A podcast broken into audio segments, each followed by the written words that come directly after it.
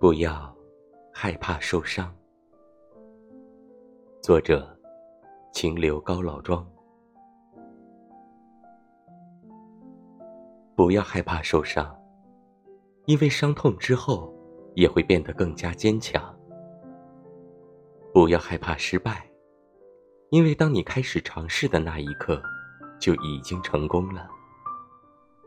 人一生中会遇到许许多多的事情和各种突如其来的情况，而我们唯一能够依靠的就是我们自己内心的坚强。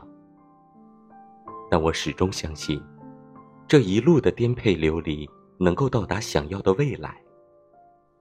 陌生人，让我们一起朝着各自的目标努力进发吧。